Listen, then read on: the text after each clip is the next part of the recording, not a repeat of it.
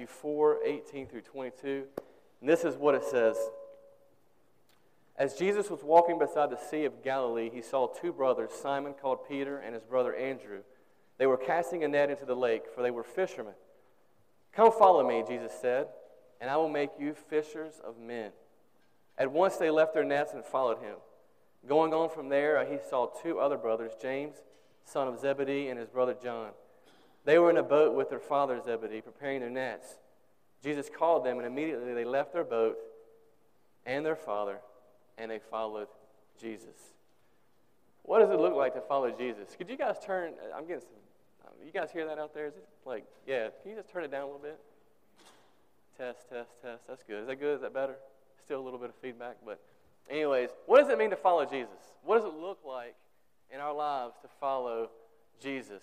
Uh, you know, every single day I am humbled and blown away by the fact that God has blessed uh, us with the opportunity to, to raise our son Jude. And I don't know if you guys realize this or not. I was looking this up this past week. Did you know that at by the age of one, kids begin to imitate their parents? They do. Uh, I've got pictures. Uh, go ahead and put that next slide up there. I've got pictures, uh, and I don't have a lot of them up there, but sometimes I remember when Jude was just, just one, and he was looking at me while I was eating, and he was trying to hold his spoon like me, and he was trying to shovel his food in his mouth like I do, because I just I uh, shovel it in there. But they begin to imitate their parents because they want to be like their parents. You know, uh, Jude, you got that center picture there on the bottom. He's, he's kind of mopping the floor there with his little Swiffer. That's because he sees daddy vacuuming like two or three times a week. Robin likes to joke that whenever we had uh, our dog Summer, a golden retriever, that our vacuum became a, a permanent uh, fixture uh, in our living room. And it's probably true. But Jude see, sees me vacuuming, and so he wants to get out his little Swiffer and vacuum. Uh, he's raking the leaves up there because he sees uh, Daddy raking leaves. He's mowing the grass. Not really. That's just, it's not, he's not really mowing the grass, just, just so you guys know. Uh, but he sees Daddy mowing the grass, and of course, down here, he's wanting to sit like me and, and be like me. And, of course, my favorite one is the, the one where he's, it's a little golf set if you can't see that. And uh, it's so funny because the very first time I ever swung a club in front of him, and he thought it was the funniest thing. I don't know if because he thought it was just uh, silly that my golf swing looked that funny, or if he just was funny because the golf club was just kind of going forward and backwards. But uh, we, we buy him a little golf set, and he takes his golf clubs and he wants to imitate my golf swing, which I have found, believe it or not, that there's a lot of people out there that want to imitate my golf swing, right, Arthur? I mean, they, they see me out there and they're like, man, we want to imitate that. And I'm just kidding. I'm just kidding. That's not true at all. But this is the whole point of what Jesus is calling his followers to do. When Jesus says, Come follow me, this means to imitate my life. Walk this way. Follow me. And my question this morning is Are we doing this? Are we following Jesus? Are we imitating Jesus? I'm really excited because over the next two weeks, uh, I'm going to have the opportunity to take a close look at what it means to follow Jesus.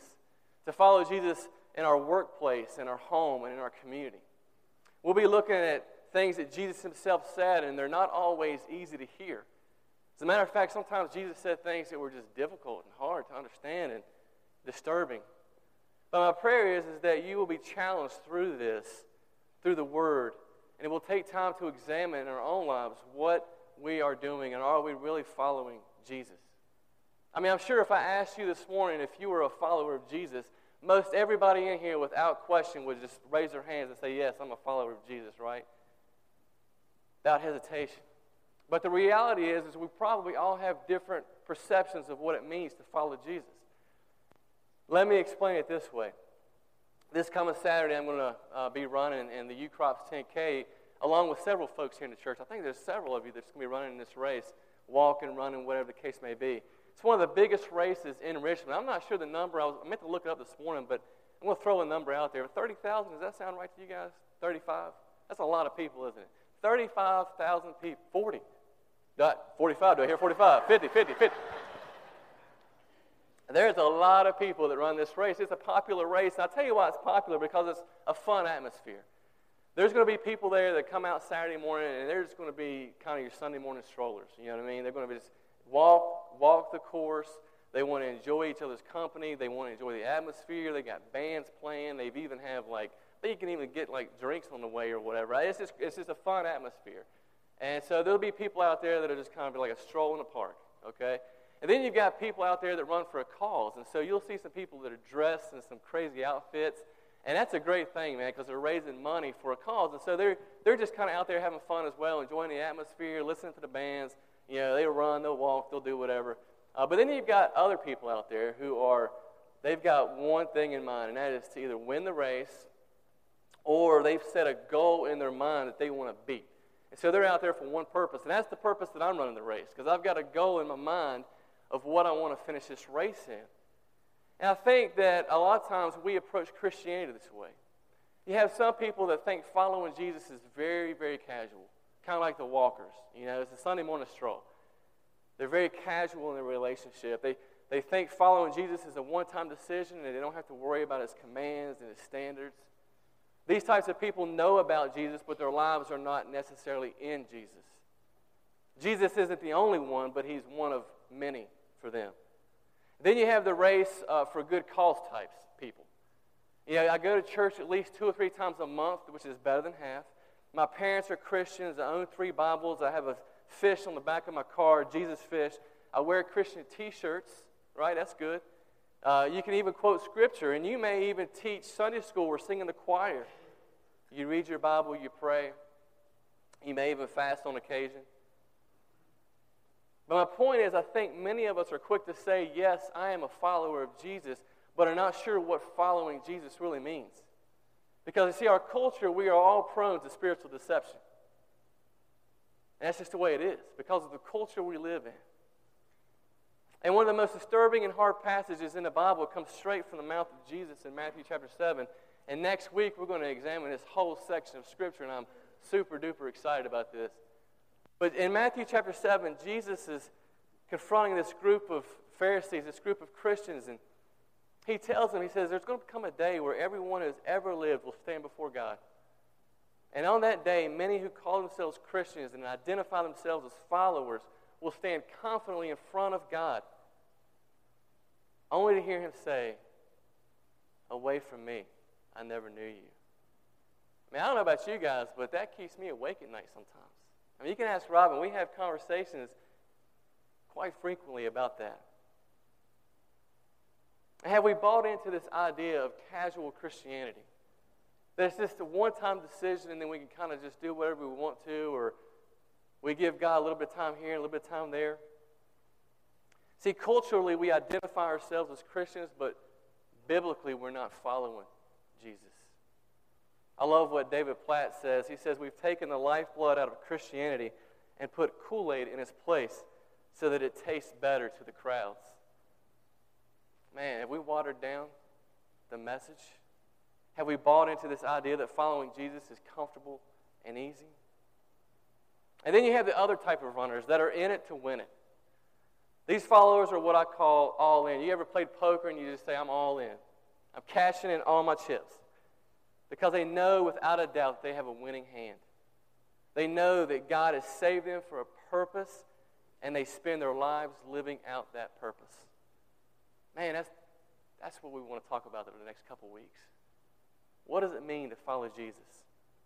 Jesus said, Come follow me. Now, I want to give us a bird's eye view of what's happening here because, you know, for me, I struggled with this for so long. You, you read Matthew 4.18, and it's like you see Jesus come up to these guys, these fishermen, and he says, Come follow me. And it's like they immediately drop their nets and what they're doing, and they come follow Jesus. And you read that and you think, man, what in the world is going on here? Did Jesus have something that was just glowing from him? Did he have this big sign on it that said, you better say yes? You know, I don't know what was it about Jesus. And I think if we read um, kind of get a bird's eye view and we read uh, the account in the other four Gospels, we put all four Gospels together, you kind of get a bigger picture of what's going on here. And so I want us to take us, because you see, Matthew and Mark have the exact same thing. It's Jesus walks up to these guys, says, Come follow me. They drop everything they're doing and they go follow Jesus. But if we go over to the Gospel of John, and if you have your Bibles and you want to turn with me over to the Gospel of John, you can. Uh, Gospel of John, chapter 1, 29 through 42. I think we get a, a clearer picture here of what's going on. Remember, the very first two disciples that Jesus comes up to was Andrew and who? Andrew and Peter, right? They're brothers. right? They're fishermen. So here in John, I want you to play, cl- pay close attention because if you just read this casually, you'll miss this because I missed it for years. Okay? I missed it for years. But when I went back and read this, it's like a light bulb went off, and I was like, oh, okay, this makes sense. So, John chapter 1, starting at verse 29. Now, if you guys do not know who John the Baptist was, John the Baptist was uh, the guy who came to prepare the way for Jesus. He was the guy that came and preached repentance and believe because Jesus is coming, and he was the one to prepare the way for Jesus. Now, as a uh, teacher, you always had people that followed you, disciples. And so John the Baptist had his own following as well. Okay, so that's, that's key to remember as we read through this passage. So this is what it says, starting in verse 29. The next day, John saw Jesus coming toward him and said, Look, the Lamb of God who takes away the sin of the world. This is the one I meant when I said, a man who comes after me has surpassed me because he was before me. Let that sink in for a second. Yeah? That's amazing. A man who comes after me has surpassed me because he was before me. I myself did not know him, but the reason I came baptizing with water was that he might be revealed to Israel. Then John gave this testimony I saw the Spirit come down from heaven as a dove and remain on him. And I myself did not know him, but the one who sent me to baptize with water told me the man on whom you see the Spirit come down and remain is the one who will baptize with the Holy Spirit. I have seen and I testify that this is God's chosen one. Now, all this has taken place. Go to the next verse. The next day, John was there again with two of his disciples. When he saw Jesus passing by, he said, Look, the Lamb of God. Again, he's pointing out this is the Lamb of God. So now John's disciples are kind of, they got light bulbs going on because these guys were raised in a Jewish culture where they studied the Old Testament scriptures. And so John is just quoting from Old Testament prophets like Isaiah and Jeremiah. And so these, these of John the Baptist are kind of thinking, wait a minute, something's, something's, something's going on here. Something's different. And this is what he says. When he saw Jesus passing by, he said, Look, the Lamb of God. When the two disciples heard him say this, they followed Jesus because they were like, Something, something's going on with this guy. Turning around, Jesus saw them following and asked, What do you want? They said, Rabbi, which means teacher, where are you staying? Come, he replied, and you will see. So they went and saw where he was staying, staying, and they spent the day with him. It was about four in the afternoon. Andrew, there's your first clue. Simon Peter's brother was one of the two who heard what John said and who had followed Jesus. So that kind of gives you a clue right there. Andrew was one of John's disciples, he was one of John's followers. And so Andrew's like, you know what? I'm going to check this Jesus out. I'm going to see if he's really who John the Baptist says he is. And so then it goes on and he says, the first thing Andrew did was to find his brother Simon and tell him, We have found the Messiah. Okay? So here you have in John's gospel the setup. These disciples are kind of checking Jesus out. Is he the real deal or not? Now let's go over to Luke's gospel, and you're going to see the confirmation of this call. And this is really good. I get excited about this. Are you guys excited? I'm excited. All right. Are you on the edge of your seat? There you go. I'll, there you go, Gary. All right. Luke chapter 5. This is, this is like one of my favorite stories of all time. Luke chapter 5, verses 1 through 11. This is why it's important, guys, when you read the Gospels to try to read them all, to like take it all together. You know, this is, this is why it's important to do this. Luke chapter 5, verse 111, this is one of my favorite stories. And this is what it says. It says, One day, now remember the disciples, Andrew and Simon, have been checking Jesus out. All right? They've been, they've been kind of following behind him. Is this guy legit? Is he real? Is he, is he the real deal? And one day, as Jesus standing by the lake of Gennesaret, the people were crowding around him and were listening to the word of God he saw at the water's edge two boats left there by fishermen who were washing their nets. He got into one of the boats, the one belonging to Simon, and asked him to put out a little from shore. Then he sat down and taught the people from the boat. When he had finished speaking, he said to Simon, Put out into the deep water and let down the nets for a catch. Simon's like, Master, we've worked hard all night and haven't caught anything. What do you know about fishing? You know? But because you say so, I will let down the nets. When they had done so, they caught such a large number of fish that their nets began to break. So they signaled their partners in the other boat to come and help them. And they came and filled both boats so that they began to sink. Check this next verse out. When Simon Peter saw this, he fell at Jesus' feet and said, Go away from me, Lord. I am a sinful man. For he and all his companions were astonished at the catch of fish that they had taken. And so were James and John, the sons of Zebedee, Simon's partners.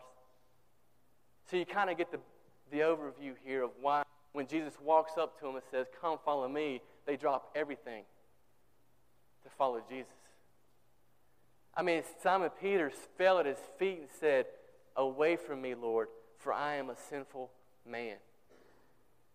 It's at that point that they realize that what John the Baptist has been saying is real. This may very well be the Lamb of God who takes away the sin of the world.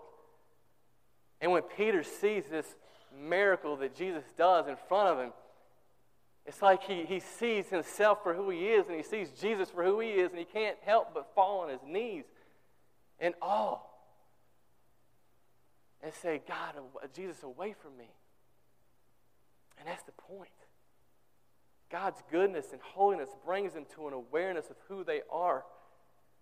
And when we are able to see Jesus for who he is and ourselves for who we are, that we are sinners and that we are lost and that we are in desperate need of a Savior, that's when we fall to our knees and we're like, Jesus, we need you. We need you. Consider the eye opening portrait of Jesus that Matthew paints leading up to this to this initial encounter between Jesus and his followers. Matthew does a great job of describing Jesus as a Savior who came to deliver men and women from their sins. He's the promised Messiah whom God's people have been eagerly awaiting for centuries, hundreds of years.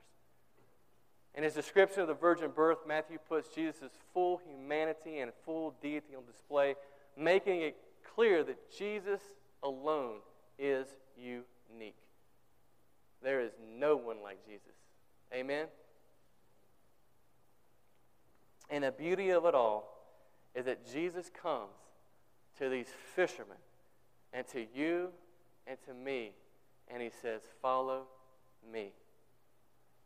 Understand that Jesus is not just your ordinary religious leader begging for an invitation from anyone, but he is the all sovereign God who deserves total surrender from everyone.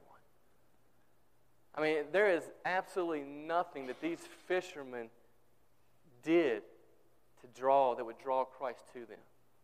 Jesus is not calling them for who they are, but in spite of who they are.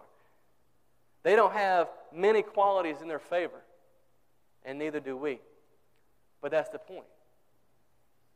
There is no one that warrants Jesus' pursuit, and yet he comes to them. Jesus takes the initiative and comes to them. I, I don't know if you guys are aware of this or not, but when Jesus comes into the world uh, and the culture that he comes into, they came into this uh, Jewish system that is rabbi disciple type teacher thing. And if you study history, uh, the history says that disciples, people who wanted to follow a certain rabbi, always, always, 100% of the time went to the rabbi and said, May we follow you. Jesus inverts it. Jesus comes to them and says, Follow me. Later in the Gospels, Jesus would say, You did not choose me, but I chose you. We become followers of Jesus solely because of the initiative and invitation of Jesus Christ. See, God takes the initiative, and we can never take God by surprise. He always makes the first move, always. He's always there. Going all the way back to the, to the book of Genesis, where it says, In the beginning, before we existed, before you were ever thought of, God took action. See, a lot of people think God is just sitting comfortably on an easy chair eating Cheetos and he's uninterested in our lives. That he's aloof to everything, you know what I mean? He's licking his fingers with cheese, cheesy. But see, the Bible reveals a God who, long before it even occurs to men and women to turn to him, while they, we were still sinners, while we were still lost in darkness, that God takes the initiative, rises from his throne, lays aside his glory. Philippians chapter 2, verse 5 through 8. Beautiful passage where it says, Jesus did not consider equality with God to be grasped, but he laid it aside and pursues his people. Ah, it gives me cold chills. Man, does that excite you? This is, this is the good news. Think about that. We are saved from our sins because Jesus decided to do something 2,000 years ago. I mean, we are totally and utterly unable to save ourselves. And based upon His grace, His mercy, and His love, and coming to us, we have been invited to follow Jesus. God has created us, and we are valuable to Him. And even though we've wandered away from Him, He comes searching after us. God sent His Son to die on the cross for our sins so that we could be saved by Him. One of my favorite Psalms, Psalm 23. You guys familiar with that? The very last verse of that psalm where it says, Surely goodness and love will follow me all the days of my life. I had a professor teach us in college that the actual Hebrew in that verse says that surely God will chase us all the days of our life. We get this picture that God is pursuing us, He is chasing after us. You see, our only responsibility in this whole process is our free will choice to either accept or reject His invitation to follow Him. Psalm 14, 2 and 3 says, The Lord looks down from heaven on the human race to see if there are any who understand, any who seek God. All have turned away, all have become corrupt. There is no one who does good, not even one. God has pursued us, and now we must seek Jesus. And the only reason that we can even seek Jesus in our sinfulness is because God sent Jesus to die on the cross for our sins. That's what's crazy. And it's at that point that I like to say the rubber meets the road. You know, this is where it gets real. This is what separates the casual Christian from the hardcore, sold out, I'm all in follower of Jesus. This right here. Because you see, Jesus tells us in the Gospels that if you seek, you will find.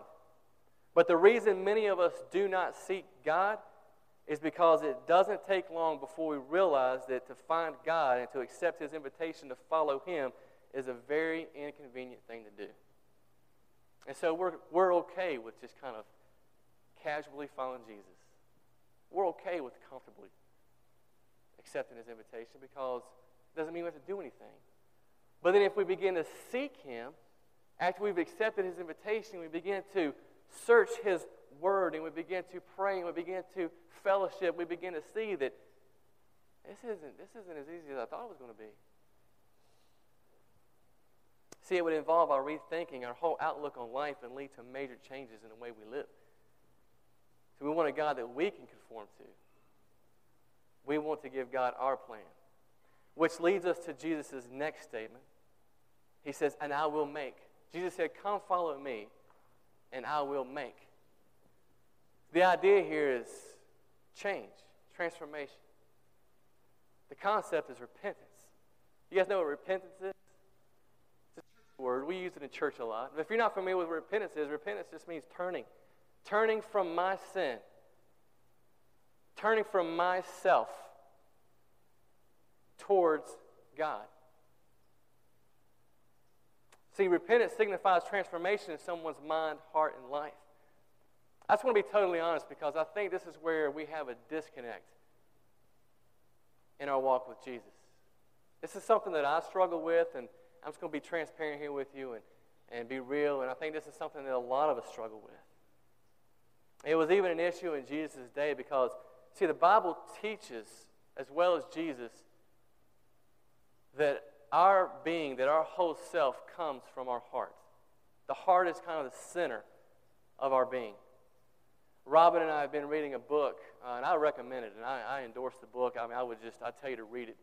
If you're, even if you kids are grown and uh, your grandparents or whatever.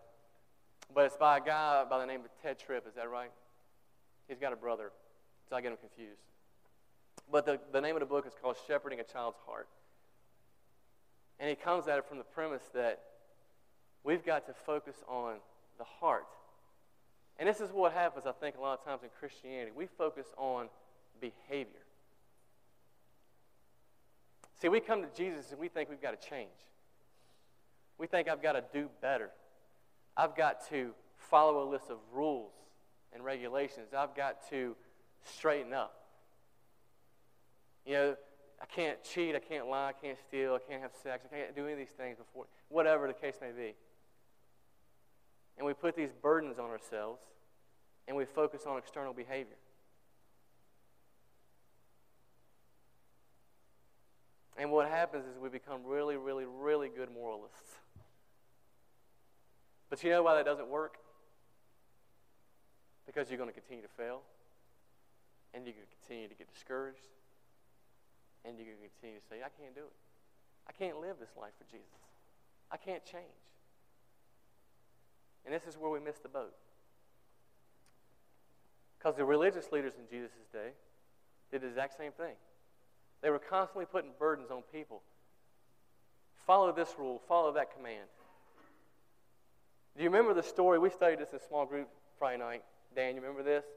The Pharisee and uh, the tax collector, where they're praying before God, and the Pharisee says, God, I'm glad I'm not like this sinner. And then the tax collector is like, God, I'm a sinner. This, that's the point. Jesus is like, You're not justified. The one who comes before me and recognizes his need for me is justified. Guys, when we can see that we need Jesus as our Savior, He wants to come in and He wants to not just change our behavior, He wants to transform our heart. That's the good news of Christianity. It's not about getting the new, it's about getting a whole different change. See, we, we, we want to we wanna do things to earn God, God's favor. And I don't know if you realize this or not, but even when we, even when we talk about reading our Bibles and we talk about praying and we talk about fasting and we talk about doing all these things for the wrong reasons, that's self righteousness. We're just like the Pharisees. That's a sin, just like self indulgence is. And Jesus says, I want to change your heart. We're attempting to do outward things apart from inward transformation, and it just doesn't work. In Luke 6:45, Jesus says, "The good man brings good things out of the goodness stored up in his heart, and the evil man brings evil things out of the evil stored up in his heart. For out of the overflow of the heart, the mouth speaks." The Bible is clear that there is nothing we can do to make our hearts clean before holy God. Our heart determines our outward behavior. You must focus on the heart first and not just behavior. You know what happens when we do that? You know what happens when we focus just on behavior and not the heart? We lessen what Jesus did on the cross. You know why? Because essentially what we're saying is, Jesus, what you did on the cross is not sufficient for me.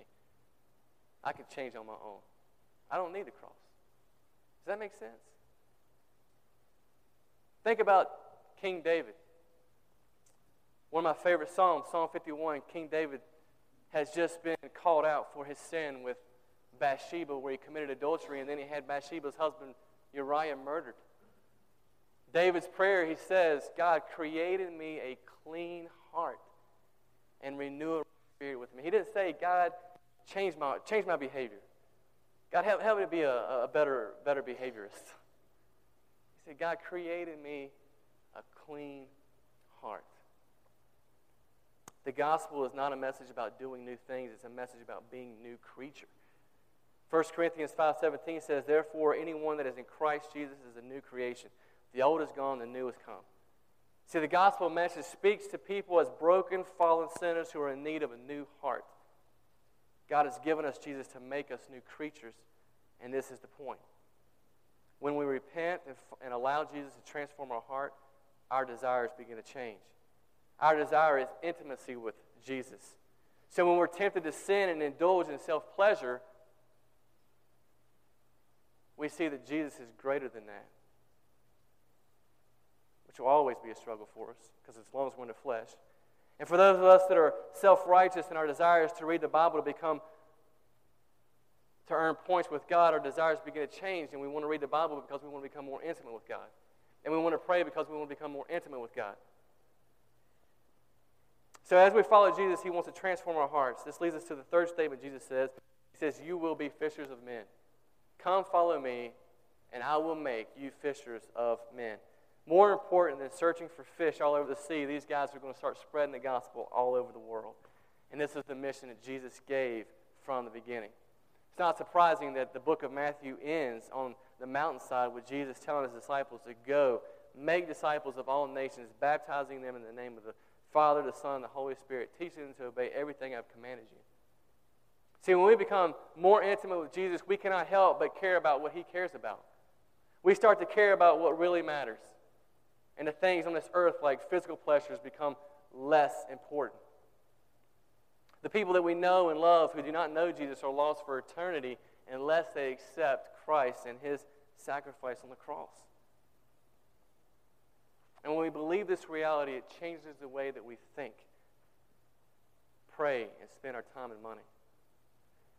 Yeah, I'm convinced that sharing the gospel is probably one of the biggest things that we fear most. Would you agree? I don't know what it is. I don't know if we're just fearful of rejection or just fearful of what people think of us. Uh, this is, I, I, was super convicted, and I don't, I don't, remember what it was, but it was uh, latter part of last year, first part of this year. And again, Robin, she, she could tell you, man, we have conversations about this stuff all the time because I just I share these things with her, and I'm like, man, this is, I just feel like that out of everything, man, this is this is what God wants us to do. This is what He called us to do, is to share His word, share our testimony. What has Jesus done in our life? And so I just started praying about that. I'm like, God, I, I am guilty, you know. I mean, I, I would definitely talk with people when I would share, but I don't know, man. I was just, I struggled with it. Does anybody else struggle with that? Come on, be honest. You guys are all lying. Just kidding. Maybe you're not. But I decided, you know what, this is, this is what God wants. And so I just, I just want to share with you guys some practical things that we can do, I think, if we're seriously about seeking God and about Him transforming us. Things that we can do to be more intentional with sharing the gospel. We can, we can uh, weave the gospel message in our conversations. At work, you know, people are talking with you. You can share about how God's answering prayer in your life. You can start by waking up in the morning and just saying, God, prepare me today for an encounter with somebody where I have the opportunity to speak the gospel message in their life.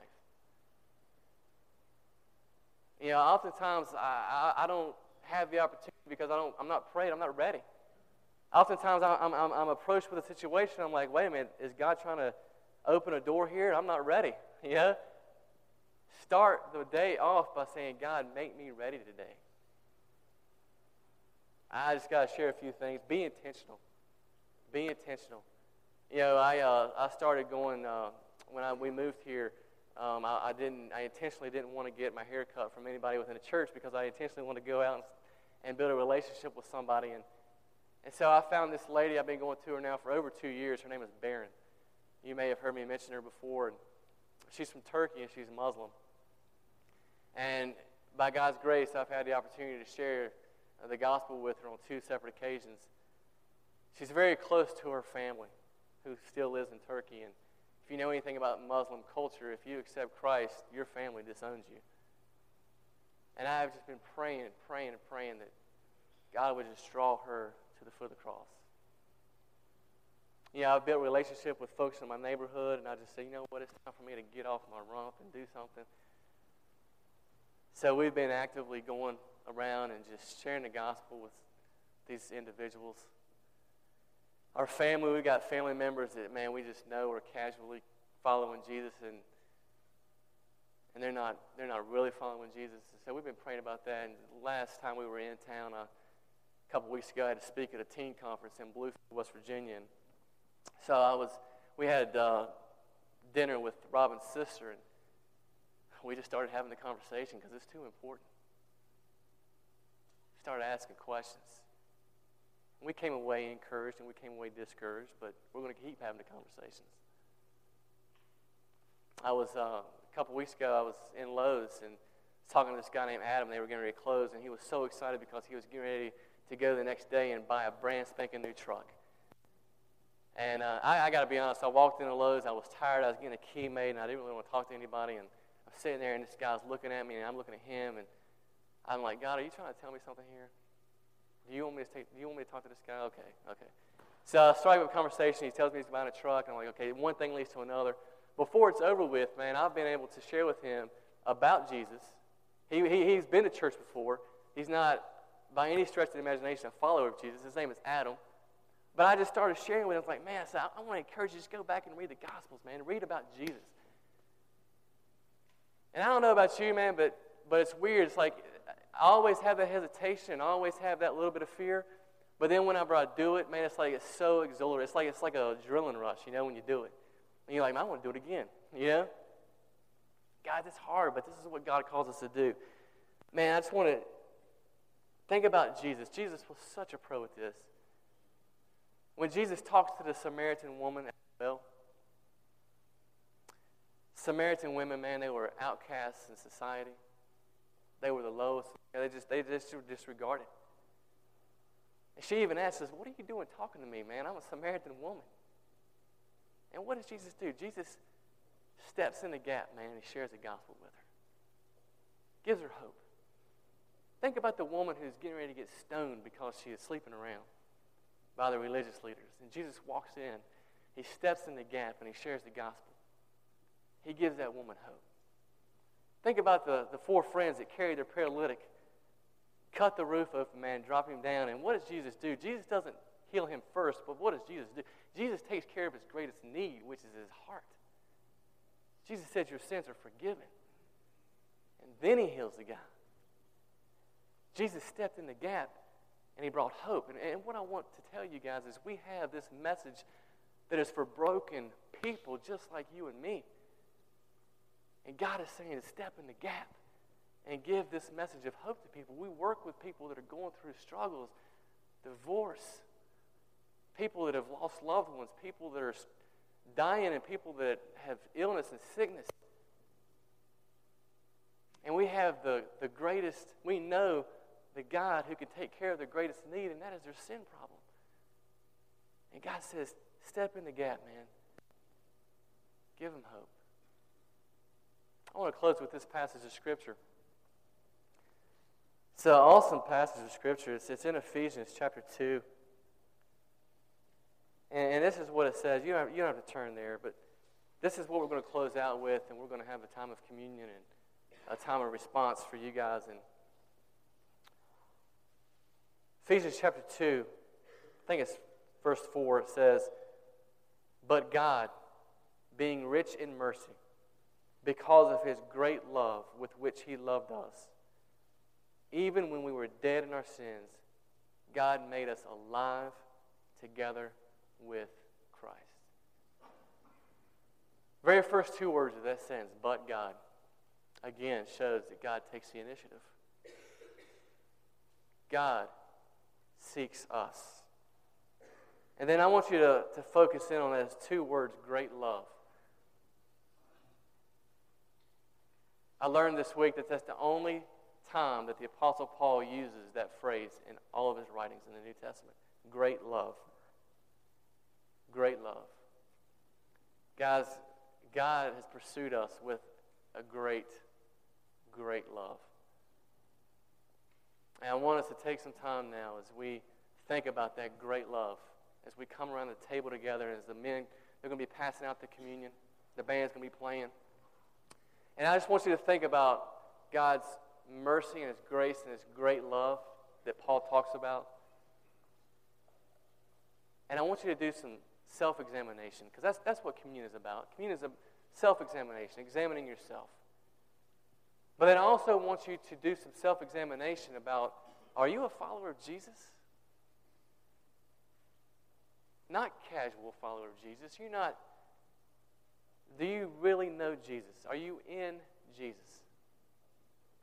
Because after we take communion and after you've had a time to meditate on that, then we're going to begin to sing, and, and that's going to be an opportunity for you to come and respond. And I want to encourage you if, you, if you want to go to the cross and you want to pray, if you need to repent about something, I tell you, I told Dan, small group Friday night, I said, I've been convicted, man. I got to repent. Did I not, Dan? I got to repent. I'm not ashamed to tell you, I got to repent. We're all broken. So I want to encourage you to come to the cross if you need to repent. If you need prayer, I'll be down here in front. I'd love to pray with you. That's the question we got to ask, man. Am I a follower of Jesus? So I'm going to pray for us. The men are going to come serve the band play. And let's do this. Father God, I just thank you for your word. I thank you for passages like this that talk about your great love for us. Whew. God, we just, uh, and we want to be in all of you. God, we want to recognize ourselves for who we are. And we want to see Jesus for who he is and see that we are in need of him as our Savior. But God, we, we also want to make him Lord of our life. So I just pray for this time, Father, that as we examine ourselves, that we would just be real.